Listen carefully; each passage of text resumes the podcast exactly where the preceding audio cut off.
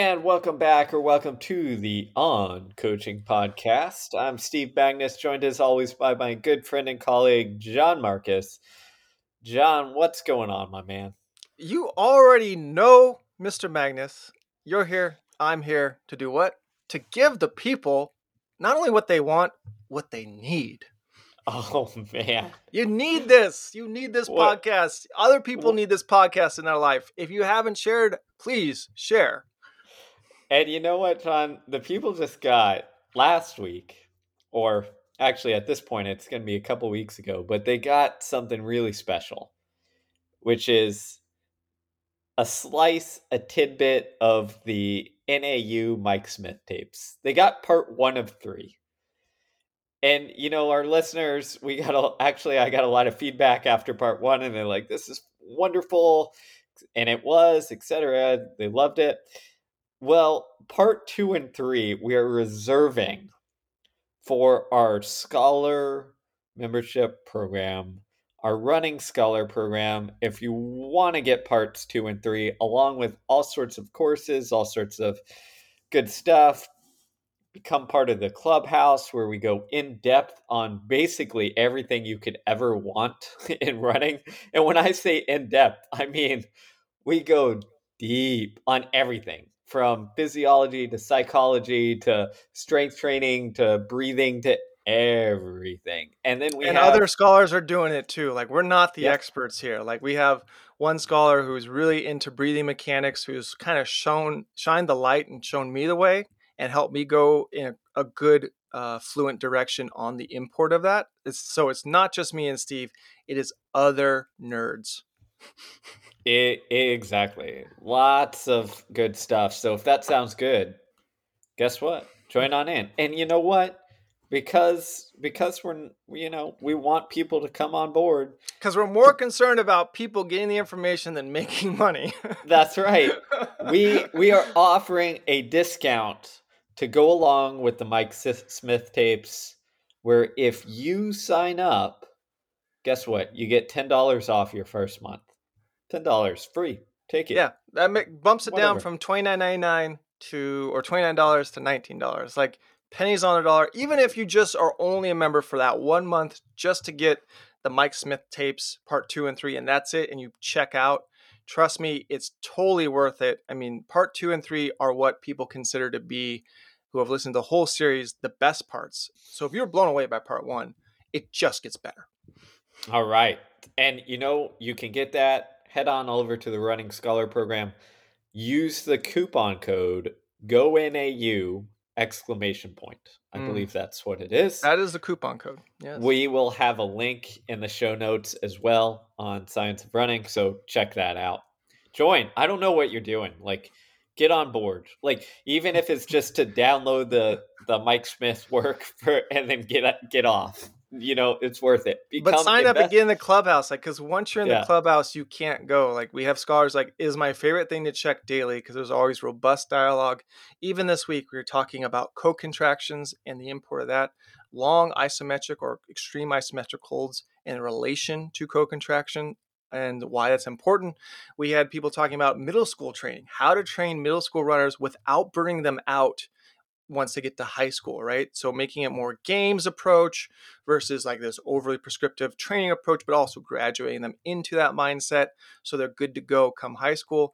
And it was several really uh, highly intelligent middle school age coaches coming and sharing that dialogue, as well as this deep dive into biomechanics. We've been going in about applied spinal engine theory and how to make your running more elastic or reactive versus more muscle bound. I mean, these are just some of the many dialogues. Or if high school coaches are having trouble, like, how do I, you know, bring this athlete back from an IT ban, or how do I, you know, structure training with, you know, the the common thing that we face in high school cross country, right? A league meet during the week, an invite on the weekend. How do I do that to, you know, help the athletes not get burnt out or toast or cooked? All these things are um, asked, and then all these different solutions and perspectives are offered from other people. It is really your brainchild and trust that you don't have in your life. Yes. So get on board. All right. So we're going to dive into this week's topic. I think it's another fun one It's right up my my alley, my heart. Talking about marathon training. But we're not going to talk about the big buckets. Instead, we are surveying the little things that can add up to big results. So, we're not going to talk about the long runs or the mileage or the big central key workouts. Instead, we've covered that in other podcasts. We have. That's right. We, have, we've, we have gone on, on. and, and, we have an entire course in the yes. Scholar program on marathon training where we, you know, I actually take you through um, the full cycle of of one of the professional runners that I've worked with on the marathon. So you get it all. Yep. But this time, what we're going to do is dive into those small things. And I want to start with perhaps one that is really neglected for marathon training that I think is essential, and that is pure speed development. Mm. Yeah. And, and Amen, a, Stephen. Preach. There's a simple reason that I start. If you look at all of my marathon training for all the elite athletes, women that I've coached who have gone on to top 10 at worlds, all that stuff. They almost always start with a simple, you know, dose of hill sprints. Is we need to be able to sprint. And in this case, I start with hill sprints because often it's a safe way to introduce speed training. What do we do? We find a, you know, moderate slant of a hill, not too steep, and we go sprint up it for like eight seconds and then take full recovery and repeat a few times. And the reason this is so vital is for a couple reasons. A, it reminds our body how to recruit all of the muscle fibers we possess, essentially. Not all, but you know, recruit a high percentage of them. Because if we do not recruit those muscle fibers, they are not trained if we don't recruit them, our body says, you know what? Why why am I keeping this like connection from my brain to the nerve to the muscle like active and raring and ready to go to activate? Because like we never use this fast twitch fiber. So what I want to do is remind my body, hey, we can recruit you. And the reason for this is pretty simple is if you think of, oh, how does this help in the marathon? A, it creates a little speed gap, which is important. But B, even during the marathon, what we know if you went back and listened to that that the episode we did on lactate, we know that all of our fibers essentially they're the just there's this network where we can either produce or consume lactate. And what happens is if we can train to recruit a bigger muscle muscle fiber pool, that we have more muscle fibers that can rotate in, do the work when we're heavily fatigued, or rotate in and take up some of that that lactate or give off some of that lactate to then be used as a fuel which is often what happens in fast twitch fibers. As we say oh you know the slow twitch fiber over here is really fatiguing and running out of fuel and your fast twitch from fiber during the marathon is sitting there and be like yo man i haven't been activated yet. Like i've got plenty of fuel here. So I'll send your I'll send you some fuel your way. Like, don't worry about it. But we need to be able to have that that that access to that fiber pool in order to uh, to utilize it. Yeah, I, I mean, there again, there's more benefits to this, friends. There's more benefits. Um, I love the Zatsiorsky quote that a muscle fiber that is not fatigued is not trained because it's, it's true, right? And so if you don't fatigue a fiber, it in a in a certain way or direction, it won't be trained in that way and direction. And we have these muscle fibers that, you know, can pivot either way depending on training, right? So it comes back down to understanding that actually there's no such thing as speed, right? When Steve's talking about speed work, hill sprints, speed is an illusion. It doesn't exist. The only thing that's there is strength. And if we can wrap our head around that all forms of speed are just really highly coordinated or very rapid coordination expressions of strength, then it makes sense, right? And we always say, oh, your base should be strength. Correct. So your base should also include, your base work should also include speed because that's a really rapid f- expression of strength. And we need to be strong in order to run fast, in order to run long. So you know, a lot of people don't touch speed work or say, oh, I just need to work this slow twitch aerobic capacity and that's all we got to do in base training. You know, we kind of forget the import of strength. And so short hills are a great way to do that. Another way I like doing it is also just very simple, right? Stairs, uh, short stairs like stadium stairs up to, again, 12 seconds work really well, as well as, you know, faster strides. Anything faster than what is your 3K pace for about 20 seconds, right? That works really well. Those are all very specific expressions and forms of strength that we call speed.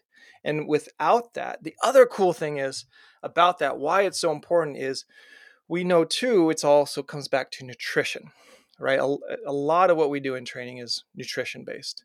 So the reason for recovery runs, right, is to promote nutrition and rebuilding. So you go for this really, really easy zone one recovery run, right? The Kenyan pole pole shuffle jog, you know, Kipchoge running 10 minute mile pace. Why? All he's trying to do is facilitate nutrition delivery into the tissues and then also excrete waste products out of the tissues. That's it. That's the point. So you should be eating something that is high nutrient load before an hour or two before you go for your recovery run or shakeout run.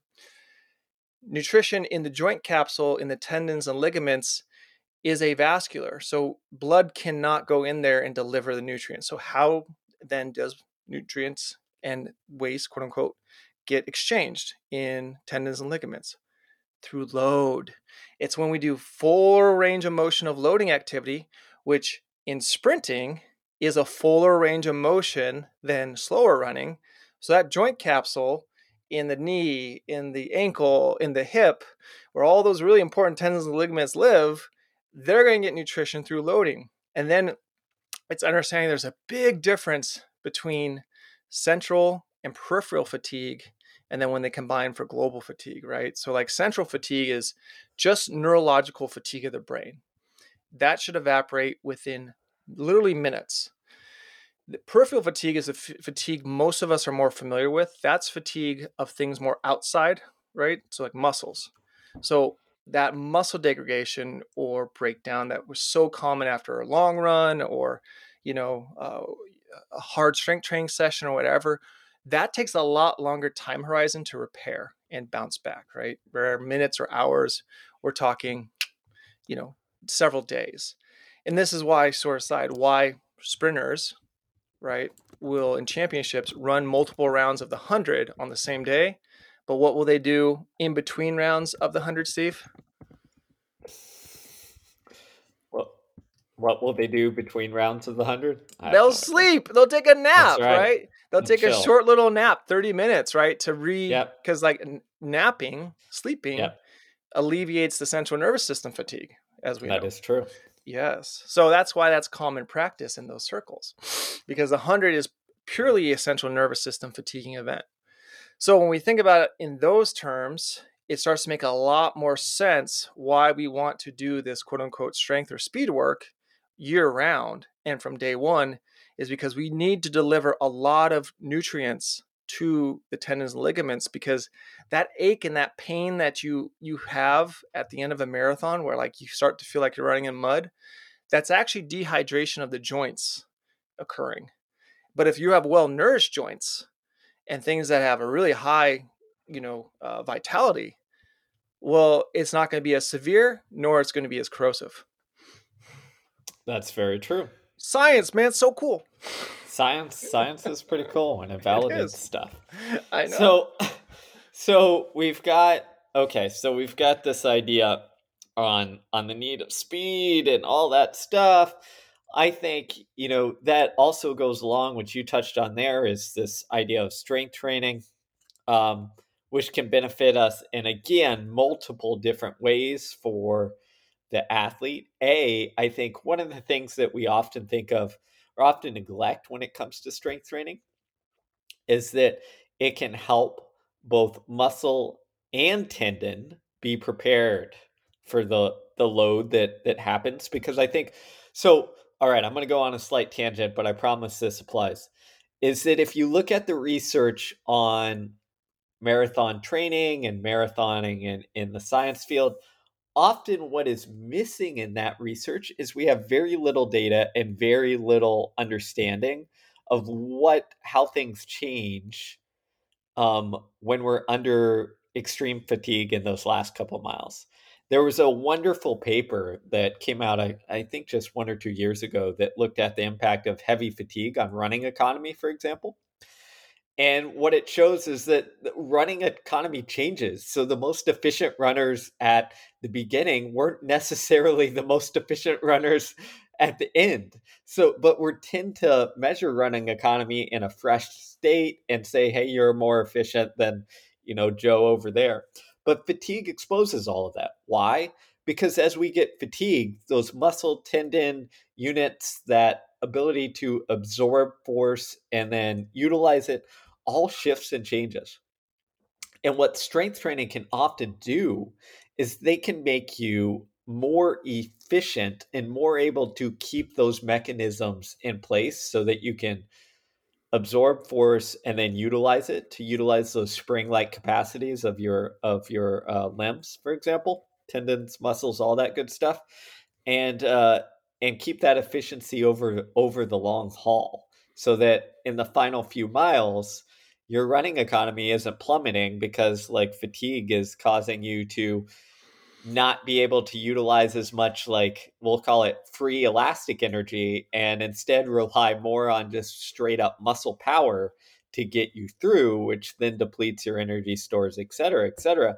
So strength training is actually a wonderful way to train those abilities up to give us more resilient tendons muscles et cetera so that we can be more efficient over the long haul. Mm, 100% you know we often have a Steve and I are talking offline, like a muscle centric view of movement in regards to running and strength training. And so you have this idea of leg day and arm day in the weight room, and this very fractioned, uh, what I like to call functional segregation um, worldview of how muscles work, right? When you just dissect the cadavers and you go, oh, this muscle moves this bone, so we're going to say that's all its function is. The truth is, right, it's actually functional integration things work in the body in a very um, need need to perform now basis, right? And so, like, let's think very simple about another tangent: muscle insertions and origins, right? Though we call things insertions and origins based on the anatomical uh, position that we have artificially created. But when we think about the importance of the glute medius, right, in stance phase. The glute med is actually a stabilizer. And how does it do it? Well, if your glute med is quote unquote off or not active and counteracting the gravitational force or form closure that happens with your um, bones of that stance leg, what happens is the stance leg pelvis shoots up as the swing side pelvis drops. That's not good. we want a stable pelvis in gait, in running gait. Very important. So we often think about abduction of the hip or glute med as open chain when the leg is not in contact from the ground. So you see all these things like clamshells, lateral band walks, the abduction machine at the gym, right? We all know that. And so everyone does all these Jane Fonda things thinking, all right, I'm working hip abduction so my glutes are stronger. But it's not functionally stronger because it's a functional segregated way to approach it hip abduction needs to happen when you're in a closed chain and that foot's on the ground. So when that happens, it's actually what they call in, you know, anatomy the quote unquote inverse muscle action because of our orientation. But it's not the inverse muscle action, it's the muscle action. so the insertion origin switches because what has to happen is that glute med from below has to pull down on the spine of the pelvis, right? What we call the spine or, you know, iliac crest, if you will, of the pelvis. And that pulling down of the pelvis from the glute med, the working as a lever will then indirectly lift the swinging side of the pelvis to be level. But if it doesn't happen, then you see that valgus knee, that quote unquote overpronation that we call, like we're like, oh, you're overpronating, let's put you in this shoe and that will fix it. It's not going to fix it. It's a band aid. Like the way I always like to think about over excessive tendency of overpronation is imagine you're like you you have a someone cuts a severe cut in your hip and now the blood is leaked all the way down but you're wearing pants so all you can see is the foot and the ankle and go oh that foot and ankle are bloody. We need to bandage this up. This is not good. Because the pants on you don't see actually the origin of the the the bleeding right? The bleeding's up in the hip. It's not it's just symptomatic down in the foot and ankle trying to course correct as best they can. So we put this big band-aid called overpronation shoes on the feet, thinking that's going to solve the issue. And it does provide some uh, artificial stability at an important point in the gait cycle of ground contact, but you haven't corrected the thing that the wound's still open. the wound's still open. We need to address the wound. so, you know, it's like just getting back to that reality. It's like you know, after going on that tangent, it's like once we understand what we're trying to accomplish, that changes the modality and expressions of exercises that we want in the weight room because muscles need to be stabilizers at the point of contact, especially leg muscles. So the joint angles don't move, the knee doesn't move, the hip doesn't move, the ankle doesn't move. And we get that stability then you can absorb, as Steve calls it, but there's no such thing as absorption of forces, transfer. You can get that force transference of that leg coming down, going back into the stretchy materials that's the tendons of the leg to then elevate the leg again versus asking the muscle tissue to uh, power through with a late propulsive thrust. All right. We nerd out. We nerd out. There we go. We, Down the rabbit hole down the rabbit hole. Um, but this is, I think, a really important part because you know, and and in marathon training, we often negate this. But you know, I'm going to go back to this. You know why the the OG Arthur Lydiard had a the second block of his training in what there. was it, so, Steve? What was it? this was what all affectionately called the go spring up hills Foundation, where you literally there's some wonderful uh, videos on YouTube that show where you literally are just barely springing up and down hills. And the reason was pretty simple. This was literally saying, "Hey, we don't do strength training, but we're gonna prepare the muscles, tendons, etc., to have this ability to, as you put it, transfer force." And that's what it was all about. So they had all these hill circuit circuits for weeks on weeks on weeks to develop this ability outside of the weight room. Mm. Gosh, yeah, so smart when you look back at it, right? I mean, but yeah, we just gloss over and always go to the they did 100 mile weeks for how long? Okay, that's all I got to do. it, exactly. And I think that's really important because often what we do is like Lydiard didn't lift weight with his guys, and that's fine. But what he did is he he found a way to get the that that benefit or the need by springing up and down the hills and, and then also adding pure sprinting into that as as well and running you know, I should add part of these these hill circuits were often running like at 800 meters 800 downhill really freaking fast like you know sub two minutes down a freaking hill.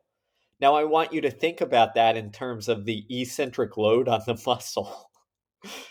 And, and think if you're getting some sort of adaptation uh, eccentrically that you may not you know get in other areas. Of course you are.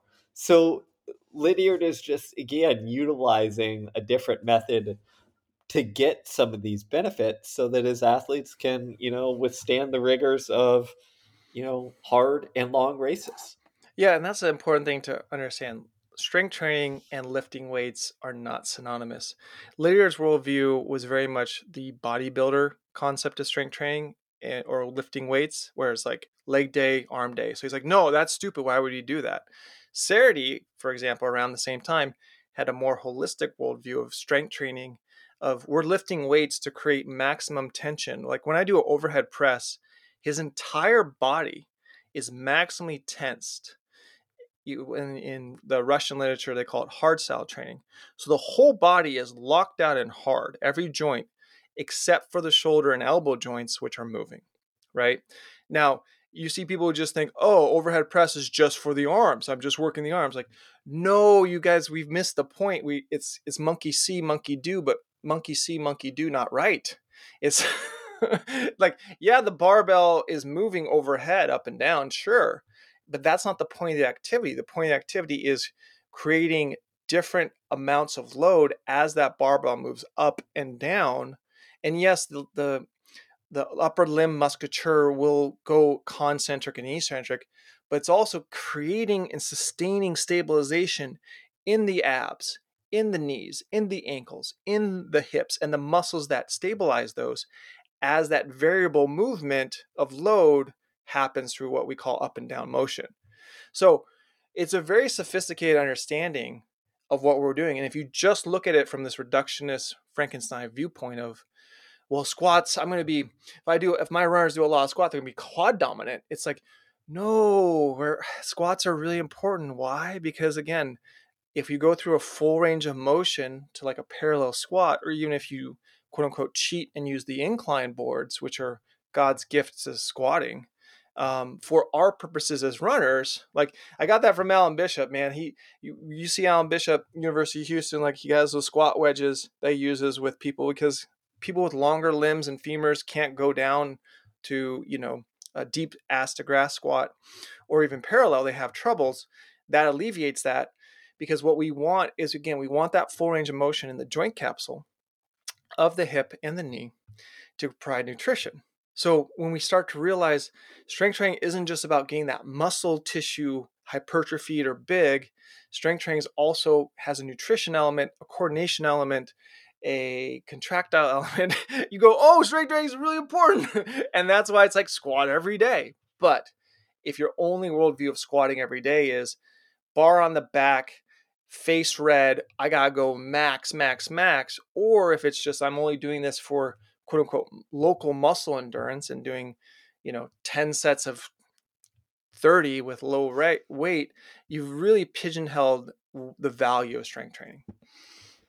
Yes, Ab- absolutely. So, all right. So let's go into we've we've covered the speed, the strength side. One thing that I think really, you know, is worth covering that we haven't yet is this idea of of fueling. Oh my gosh. That's what I always tell like people I work with on the marathon. I go, if you're serious about marathon, step 1 is nutrition. Yeah, you you you got to nail one. This. Yeah, I mean if you don't nail it it's like you're just making yourself tired. Yeah. So so the nutrition piece is really really easy but tough on the on on the long stuff, which is essentially yeah. you're playing a game. So here's here's the science behind this. We never actually run out of glycogen. Okay, that's nope. number 1. We don't because if we did, we'd be screwed. like your central governor won't let it. Your brain yeah. loves glycogen. It's like, uh-uh. Yeah. We're, we're not shut running... you down way before that so that's what that's what happens is that we shut ourselves down. So those fatigue those initial like sensations you have a fatigue that spiral into doubt whatever that's just your your brain saying hey we are projecting where this is going and our rate of glycogen is burning burning burning. So we're going to slow you down before you get to that point. So initially it starts by just kind of what i call nudging which is trying to get you to voluntarily do the thing. So it's like, hey, this is sucking. Like you're you're you're on the way to running out of fuel. So I'm gonna make this hurt a little bit more so that maybe you slow down to slow our burn down. rate. Now, if that doesn't work, eventually what your brain does is say, hey, I'm gonna stop nudging and I'm gonna start shoving. Which means like, hey, you're not listening. I'm trying to make this hurt as much as possible. So I'm just going to shut things down. So you start to see like muscle fibers and muscles like stop working how they should. Why? Because your brain's like, yeah, that that neural signal going to the muscle, ah, no, no, stop that. Like we're not we're not working. So you just stop. And eventually that's what happens where we quote unquote hit the wall, we're not actually out of fuel. It's our brain just saying, hey, hey, you idiot, you're going to run out of fuel pretty soon or put us in a, a place of actual danger. So I'm going to make you hit the wall. You're done. Well, this is where the nutrition comes into. Uh, specifically, what I'll talk about right now is fueling during the race, where we look at what we're doing is we're essentially kind of tricking our brain a little bit. We're tricking our brain and providing some fuel. But we're providing a little fuel that says, hey, it's like a, a, a pit stop of gas where we get a little bit more in the tank where our body goes oh yeah we can utilize this and it does it absolutely utilizes it but the other thing it does is it says your brain goes oh okay like we're getting some more fuel coming in like we're going to be okay like more fuel is coming in like i don't have to worry about later on and one of the reasons we know this is that there's some wonderful research that shows that if instead of swallowing your Gatorade or your sugar drink, whatever it is, is if you swish it around in your mouth and spit it out so that you don't get any of the actual fuel, it still improves your performance. Why? yeah. mm-hmm. Because your brain goes, it has sensors in your mouth and it says, like, oh hey hey fuel's on the way. Yeah. like take the reins off. Like don't don't don't be as dangerous to, or don't have the governor come in at quite quite as much. Like we're okay. So the reins come off a little bit until your brain realizes oh crap we don't have fuel coming like sound the alarm again. And i think this is this wonderful kind of um, dance that that our fueling system plays and if you understand it then you understand how important it is to keep that fuel going in the middle of the marathon. And then also how important it is even to sometimes trick your brain into thinking like hey we've got more fuel going like i'll often tell my elite athletes i say hey if your stomach can't handle any more fuel like swish it around in your mouth like mm. that's better than nothing or but like, like gummy bears these games yeah yeah or put gummy bears or gummy gels bears. and just let them just sit. in the mount sit. Yeah. Right. Yeah. Yeah. Exactly. And I think this is where fueling is so important. And the other thing that I'll say on fueling is say, well, okay, I got it, I got it. Drink. Drink some sugar, take some gels, all that good stuff, whatever it is. Well, the uh, the other thing that people often miss out is is that our gut can be trained just like our muscles. Oh yeah, I love that like you know, just quick aside that uh, one of the Hanson's brothers, I think Keith, relating like how Desi, when they were still working together, was training for a marathon using a certain type of, uh, you know, uh, fuel, uh, liquid fuel, liquid, you know, carbohydrate. And at first, her stomach was just not accepting the medicine. And you know, he was trying to be all nice. Oh well, hey, we can try something. And then Desi looks like, no, it has to fucking do it. I'm gonna make it do it. and I was like, yes, exactly. I mean, that's how it is. I'll tell a quick quick story. So when I was in high school, um, running a ton, in the summers we'd have to run. I we'd split our runs up as a team. So I'd run like you know seven eight miles in the morning, and it's the Houston summers, so you couldn't run again until like you know eight o'clock at night. After dinner.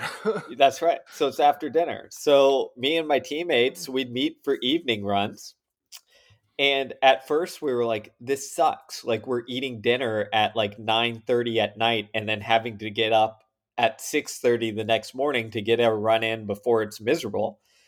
So after a while, we just said, you know what? We're going to eat dinner beforehand. And what happened is we, because we were high school kids and dumb, but also accepted challenges, is we would push our dinner to be as close to the run as possible.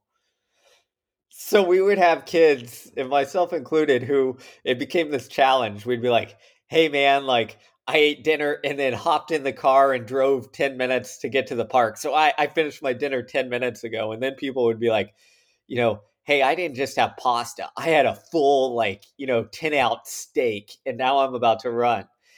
And, and this is what would happen is that inevitably if you tried to eat right before you ran, it would suck for about a week. But then over time, your body would adapt, and you'd go from "Hey, I can only run eight minute pace after after a steak" to "I can run six minute pace." Now, of course, you wouldn't want to go run something hard, but the pace that you could run right after eating a full meal got faster and faster as your body adapted. The same thing occurs when we look at fueling is that initially if you're not used to fueling while you run, your body can only process so much of that sugar. It only there's like a backload. It says, "Hey, wait a minute, we don't have a lot of blood flow going to the stomach. Like calm down here." And that's partially why you get GI issues. But if you keep doing that over and over and over and over again, what happens is your brain and your body goes, "Okay, we're to we're to give the resources to expand our our capacities." Think of it as the uh, the highway, the the city saying, "Okay, we're going to move this from a one lane road to two lanes to three lanes because we can see the congestion that's happening." Your body does the same thing. So one thing I would challenge those listening is if you're getting ready for a marathon, is experiment and and push that fuel a little bit on how much you can consume during a run because just like your body adapts to the physical stressors, it will adapt to the physical, you know, barrier of how much can we consume in terms of sugar, fuel, et cetera, et cetera. Yeah, believe it or not, everyone alive today is the best incarnation version of human uh, organism ever. Why? Because we're here. We adapted. We survived. so we gotta remember, we are our processes and the way we can interpret and do things is the best evolutionary version of millions and billions of years of this, right? So, and that's one thing about the human condition. We are hardwired to endure and we're hardwired to adapt. And it's actually some things are very rapid. It's not as rapid as we might like, but in general, the capacity to evolve and adapt in a lot of different areas is very rapid, provided you subject yourself to the stimulus. and then provided you also give yourself time to rebuild and interpret and adapt to the stimulus. Getting back to the fueling thing, like that's also a key thing is remember in the moment, glycogen is key because since our brain runs on glycogen, your brain is tasked with essentially keeping us alive. So that's all it really cares about. It's all it really gives a shit about. It's like honestly, it does it does not care what your marathon time is, what your pace is, what your place is. Just like I want to stay alive. and so, if you can do things like the swishing of the carbohydrate or electrolyte fluid, sugar fluid in your mouth, or letting sugar um, uh, capsule or gel or block or something just sit in your mouth because the quickest way into the bloodstream and the quickest uh, delivery mechanism into the bloodstream is where, Steve? I have no idea. Under the tongue, right? Oh, there you go. Yeah. So it's that's if you just let it dissolve right there, it gets right into the bloodstream, right? That's why it's really, you know, having any kind of like uh, dental infection is yep. really a severe thing because they're like, oh, that's going to go in the bloodstream and then that's corrode the whole body. So we don't want those microbes to get out, right? Because um, the mouth is really important in those regards. So yeah, if you just let things sit on and dissolve in the gum line, that entryway from the gums into the bloodstream is very, very quick. So I always tell people, yeah, gum that's why you'll see it in the marathon too. They'll have all these gummies and you know goos and gels especially in the last 10k available at aid stations because they know like that's what your brain need wants most is that reassurance that glycogen is on the way or there. And the best thing to think about with glycogen as related to the brain doing a marathon is and using the car analogy is at about three quarters of a tank your economy starts to plummet. And that's i mean and so we we we call it oh i hit the wall. It's like no this is such a sensitive mechanism. Like imagine if you're driving your car and like you need to put gas in before you get to three quarters right? There's a lot of quote unquote pit stops because it's such a sensitive mechanism that it wants that security and predictability and that assurance that we have enough to at least like survive. And that's the thing we have to always think about too when steve you were talking about the micro predictions the brain makes is that is it. Another component of human nature is we love predictive capacity. Why? Because it creates stability. So we are all we're predicting machines at a micro nanosecond level and also at a macro weeks, day, month, years level, right? And so anything that gives us this predictive stability is something that Mother Nature validates and wants us to do. So, our job, right, as athletes and coaches, is never to fight Mother Nature.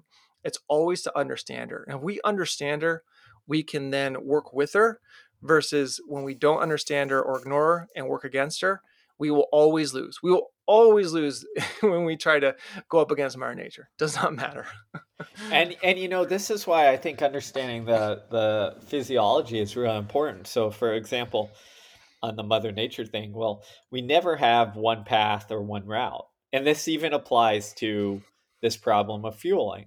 Oh right? yeah, we were just talking about this on offline. Yes. Yeah, research shows that like if you mix your sugar types such as like fructose and glucose or whatever mm-hmm. have you mm-hmm. is that they they they have different limiting factors or, or barriers that kind of slow them down and if you mix them together in your drink or have a drink that's mixed with different sugar types yep. what happens is you're able to get more into the gut and be processed because they go through slightly different mechanisms of breakdown and fueling and all that stuff to utilize it so this is another example that is great of like, well, this is why the type of drink often matters, or the type of gel often matters, or the source of your your sugar matters, because again, you can kind of take advantage of these kind of we'll say um, uh, well functioning quirks of biology that make yeah. sure that we have multiple paths towards getting the fuel that we need.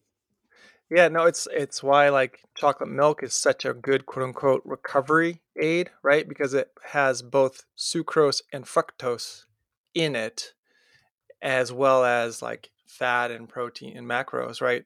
But that allows this replenishment to happen much more rapidly. And that's why some of the like, you know, things like uh, drinks out there like Maurten or whatever have this combination of different sugar profiles is to accelerate that and that also yeah we have to remember like mother nature she she loves redundancies and she loves um, you know uh, variability or adaptability you know or flexibility right? So she's going to give us multiple ways to get things done and we can just go one direction but if we combine them that combination then amplifies. And so that's always the thing is when we understand science and what it's telling us then you know heuristics that like work are important um like this like yeah uh, you know have a glass of milk right? Like this actually makes a lot of sense.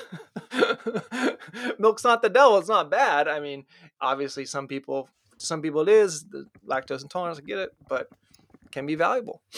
That is true. That is true. And i think this is why it's super important to understand again the physiology the science etc because it can point you in the right direction um, on these things.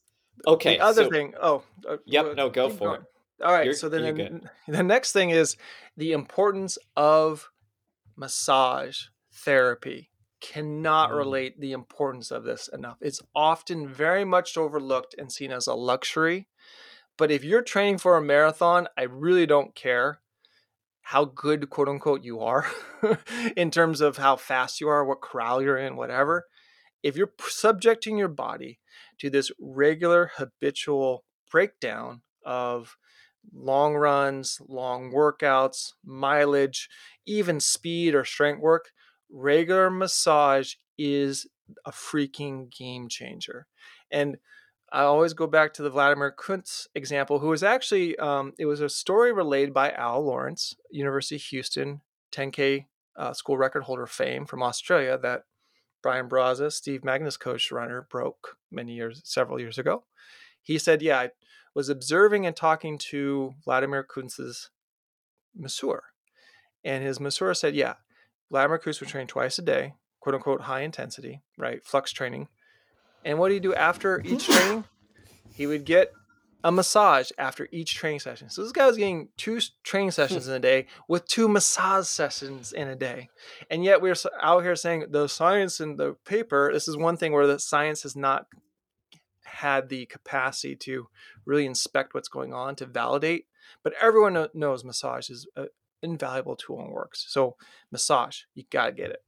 Yeah, this is this is fascinating. You know, some of the most interesting work I've ever seen on this was uh, done in part by Marius Bakken, who was mm. the the world class Norwegian 5K runner who spent some time at York High School, actually in the U.S. Um, who ran 13.0 something and then really inspired the Norwegian uh, Ingebrigtsen training model. Like he was the one who that where their foundation came from. And this was years ago, and there was some interesting research where he essentially said like, you know, massage changes the tension in the muscle.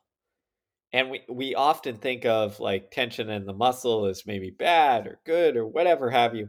But the way I like to think of it is have you ever shown up to a race and you're like, okay, I'm rested, I'm rested, and then you just feel flat? Right? You're just like, what the heck, man? I'm getting like no responsiveness. I feel like I'm sinking into the ground. That's because your muscle tension is so low that there's no kind of um, tension elasticity in, in it. So it doesn't function properly. And then other races, you show up and you're like, I'm springing off the ground. I feel great. Like this is awesome. That's because your tension is optimal. And this is where I think with the the marathon, especially, is this plays in a big part is because we do so much volume, so much mileage, so much long stuff that really beats the hell out of us and makes us feel really flat. And one of the ways we can deal with that you know, consistently over the long term is massage, which brings us up out of that state, right? And puts us in a state where, again, our muscles feel a little bit more springy, responsive, et cetera, et cetera. And that makes a big difference. So again, there's there's an inkling of science starting to go in this area, but I think it's really important because like at the highest level, you're beating the crap out of your body. And you need something to bring it out of that, especially the muscles to bring it out of that so that you are in a better spot. And also, too, I mean, I'm glad you brought up muscle tension. Um, you know, when we look at things like, say, the hamstring, right, and the importance that muscle has in like transferring conducting force in the gait cycle and stability, we often think, oh, when a muscle is tight in terms of it's shortened and it can't expand and loosen, that that's the bad thing. So we need to stretch tight muscles. And true, 100%. But when you look at that kind of like double cross syndrome or the chronic anterior um, pelvic tilt that people have, what happens here, right, is if we look at the pelvis, the pelvis is then tilted anteriorly, right? F- dumps forward. So you get this duck butt, as they call it. But what happens is that tilting stretches the hamstrings. Why? Because the hamstrings insert on the ischial uh, tuberosity of the pelvis on the backside. And that tilting forward of the pelvic spine elevates, lifts up that ischial tuberosity on the backside so now the hamstring's in a chronically overstretched state, over lengthened state, along with the rec- uh, rectus abdominis on the front side, right? It looks like people have a really long torso from below the um, rib cage, you know, down towards their pubis bone or genital area, right? And so this now you have two things that are overstretched that you're asking to be stabilizers when you're uh, in contact with the ground. That's not good. it's not good at all.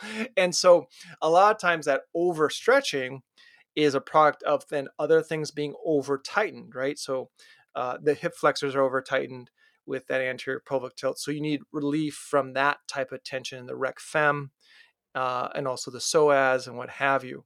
So it's really important. Like it's never about either or, it's always about optimal and when things are out of that optimal range it gets life gets real tough.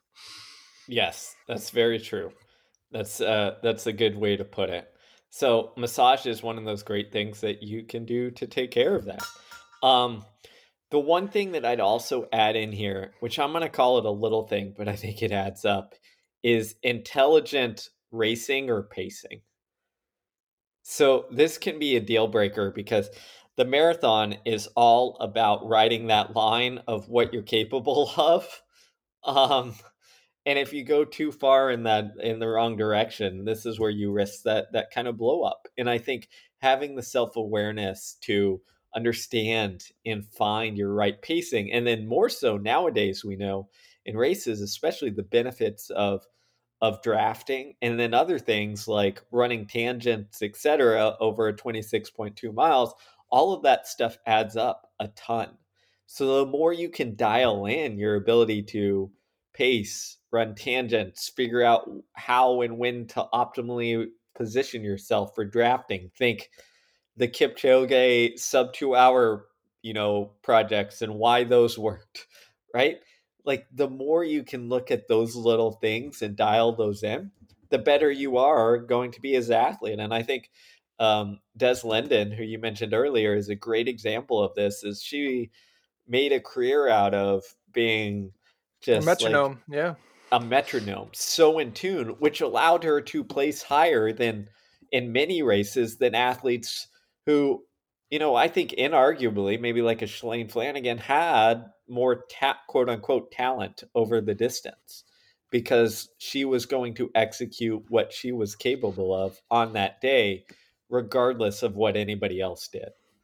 Yeah, it's the the concept of the metronome. I think it's misappropriated as you need to be at this pace all the time, um, when actually like a, a little bit of fluctuation has been shown to be pretty solid, but as long as the pulse and fluctuation isn't too highly variable. So, what does this mean? Well, when we look at the body, there's certain things called rhythms. And these rhythms, there's actually like joint coupling rhythms that are very interesting. So, like the femur and pelvis have a rhythm together. And if they couple, it creates this rhythm of extension in the hip, which is really valuable, right? So you look at this time and time again. Frequency, as we call it, or cadence, is actually just a rhythm. And if your body gets in tune with this kind of rhythm, because force um, expression is all can be particles and waves. So this gets in the physics of things, and we won't go down that rabbit hole. But essentially, the metronome style of running allows this global body rhythm and this, you know, within this tolerance of this fluctuation of maybe like five, 10 seconds per mile. So, like, you know, if you're running six minute pace for one mile, you can go and run 605 or 555 or what have you. I mean, these are just hypotheticals. But being able to fluctuate too, also, again, when we think about nutrition and nourishment, is we want to get loading in the tissues. So we want a little bit bigger joint range of motion, but then we also want to back off so we don't overdo it. So you can pulsate quite well in between paces. You don't have to say, I need to run six minute pace the entire way, no matter what. That actually is not the best strategy, but within a, a very narrow tolerance, it is. So by doing this, um, what ends up happening is we're able to, again, reserve this energy, reserve expenditure, reserve the what I call the oh shit alarm um, to go off later and later and later. Super shoes also help with this too and that's why we're seeing people being able to run faster and faster and faster. We've talked about many times the the the exponential like cliff that people fall off when they hit the wall is coming later and later and later. So like the rate of deceleration is not quite as abrupt and not quite as accelerative in the final miles as it would be without them, which is a very valuable thing. But same situation here. It's saying, all right, if you can understand your body's rhythm and then stay disciplined by not getting quote unquote too excited by going out too fast beyond the scope of that, even though right. I got all the energy in the world, coach, in the first 10 miles, you're setting yourself up for success later. So that's why they say the marathon is a thinking man or woman's game. It's a patient game. A lot can happen. And that's where you have to be disciplined early to reap the fruits and benefits, like say Des, Liz- Des Linden has done multiple times late. Yes, I, I think that's a, a great nuance there is it's not necessarily being dead even, but it's like going with what your body is giving you at that moment. Yeah. And if we do that, we're going to be in a much better position. Yeah, it's all about rhythm. It, it is. It really is. The marathon. You know, you know who else used to say that about every, especially the marathon? Tom Tellez, man. Mm-hmm. He'd be like, You'd be like, you got to feel the rhythm. If you don't feel the rhythm, I don't know what you're doing out here, you know. and, and, that's that's what it is. That's how it how it goes. So, Yeah, and anyways, that's, that's the hard part too. With all the tech available to us, we start to abstract and forget about the rhythm because we're looking at this time on this watch as a feedback mechanism, and now it's a task you have to hit versus saying, "Look, this is my rhythm now." And you, like Frank Shorter, he's like, you'd run into bad patches, right, where the rhythm was off, and like, oh yeah, I'd run into bad patches, but that was actually a fluctuation. Like he'd slow down a little bit reserve his energy, maybe take a def, you know uh, deflated Coca Cola, um, as was the practice at the time, which really smart caffeine, sugar, um, and then he's like, then you turn a corner and all of a sudden you your energy would perk back up and you get back in your rhythm and you speed back up, right? And that's really the what they were talking about uh, with that language because that was the best language we had in that era, and everyone kind of implicitly understood that, but now we've kind of forgotten that because we're like, what does the time on the watch say? Or what does the you know gps say? We must all die on the cross to the gps and the the, the pace. And it's like i wish it were that simple. Yes life would be a lot easier if it was that straightforward right? Yeah well but it's true. And i think not... one thing we got to circle back on nutrition steve is also touch on pre and post run workout nutrition that's a key thing because like you know we're not going to give you specific nutrition advice so to speak but to understand that you need to go in to a long run or a session with adequate nutrition for delivery mechanisms to do their job but also so important and probably the biggest thing i think people forget about is adequate nutrition not just in the quote unquote magical window right after you do something but the period of time uh, prolonged after that within that even up to like we know like four days like 96 hours right? Because you have all these different enzyme enzymatic expressions and things that are happening and if we can enhance all that stuff and with new, with the proper amount of like macronutrition and micronutrition what we call high nutrient loads your body then rebuilds and repairs better um, we can't speed up recovery too. That's the key thing got to remember there's no such thing as speeding up recovery uh, from something, right? We can only enhance the depth of recovery. Yeah, so I think here it's it's pretty simple is that number 1 is we know from decades of research like you got to make sure the fuel is topped up going topped off going into the marathon. Full tank. Old, mm-hmm. old school way was was uh the the the carb loading, which essentially was deplete and then eat a ton. What we now know is that still works. What we now know is if you're training at a high volume, you were already depleted. yes. so if so this is where advice differs for often for amateurs and professionals or people training at a high level is the high level where we've already we're already in a depleted state so we can just uh, start consuming lots of carbs etc top things off. Um, if not, if you're an amateur who hasn't trained much and you're not depleted, then still there's some evidence that shows that you might benefit from a little depletion before going into um, kind of super compensating with the the carbohydrate load.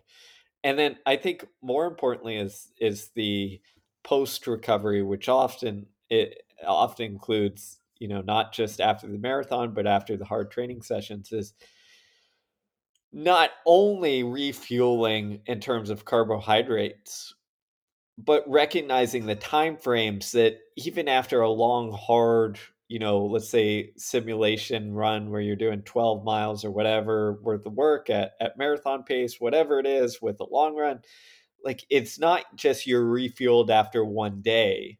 There's a it takes time. So that's where you want to be very intelligent on making sure you're fueling up so, and not again going in another hard, long session too quickly after that, because you're just going to kind of deplete, deplete, deplete until you're really depleted. And the, the other thing that really matters is it's not just carbohydrate relatively quickly after a marathon or after hard long sessions or the marathon it's making sure you accompany that with the stuff that supports muscles tendons etc which is protein and all of that good stuff, which starts yeah. that repair process. and collagen and vitamin C. Yeah. I cannot tell you how important vitamin C is as a binding agent to so many different nutrients and their efficacy in our tissue in our body to be used. I mean, vitamin C is so critical. Um, yeah, just touching on the collagen, like Dr. Uh, Keith Barr has a lot of really good research on this that shows collagen mixed with vitamin C as a supplement taken before you go do loading about an hour 90 minutes. That's because that's the only way your tendons and ligaments can get fuel is through load right? So it, you know expression in the joint capsules and tissues of, of getting the fluids in and getting the fluids out because they're avascular. You can't get through the bloodstream. So this is why again a walk even is good loading on the joint tissue capsules um, but with that collagen and vitamin c mixture whether it be supplement whether it be through organic food um, you know mechanisms before. And that's where again a lot of people think it's only an after and it's only vascular and it's only the muscle tissue that we need to repair which is part of the game. But again that's why you'll see the a lot like elite trainings uh, athletes and their training programs in the marathon, you, they'll go for like a long run or something, and then in the afternoon they'll go for a walk. And you'd be like, why'd they go for a walk? This is one reason is nutrient delivery, because even going for a walk is considered zone one, right? The heart rate's slightly elevated. So you're getting that nutrient delivery vascularly through the bloodstream to the vascular tissues. And then you're also getting nutrient delivery avascularly through the joint movement tissue. So it isn't just go do your long run workout and then sit down and don't move all day because we know like immobility, right? Sitting is a chronic disease that we need to rectify. Even that the research has come out shows you can work out for an hour or two hours, but if you go sit for eight hours, you basically negated the benefit of it. The, the really important thing to consider as well. Absolutely. Those are some great points. I love Keith Baar's research on the tendons and collagen. Um, my goodness. All right. So cool. So cool of a time to be alive. Yes. All right. So there you go. There's a couple small things, little things that make a big difference strength training, sprinting, fueling, pacing, massage, nutrition before and after. And these are the things that often in a race like the marathon where anything and everything can go wrong, these often are the difference makers. So take them into consideration, see how you can implement them into your training or the training of your athletes that you coach. And to keep this conversation going or to hear more in depth about what all these different ideas are, studies are, or applications, more practical applications are, we talk about this stuff literally every day in the Scholar Clubhouse, literally every day. So if you have a question about it, I mean, people asking Steve and I questions in the clubhouse. Hey, you mentioned this in episode whatever. Can you expand on a little bit more? Hey, you talked about this. Can you expand on it a little bit more? Or can you go on that? That's where we do it. So if you have those questions, join the Scholar Program, get in the clubhouse. Never been a better time than now for $10 off your first month. Good until October 31st of 2022. And then the deal ends, folks. So I don't know why you're waiting. This is the time to do it. Get on board. All right, everybody. Thanks again for listening. We appreciate you and best of luck in your running and coaching.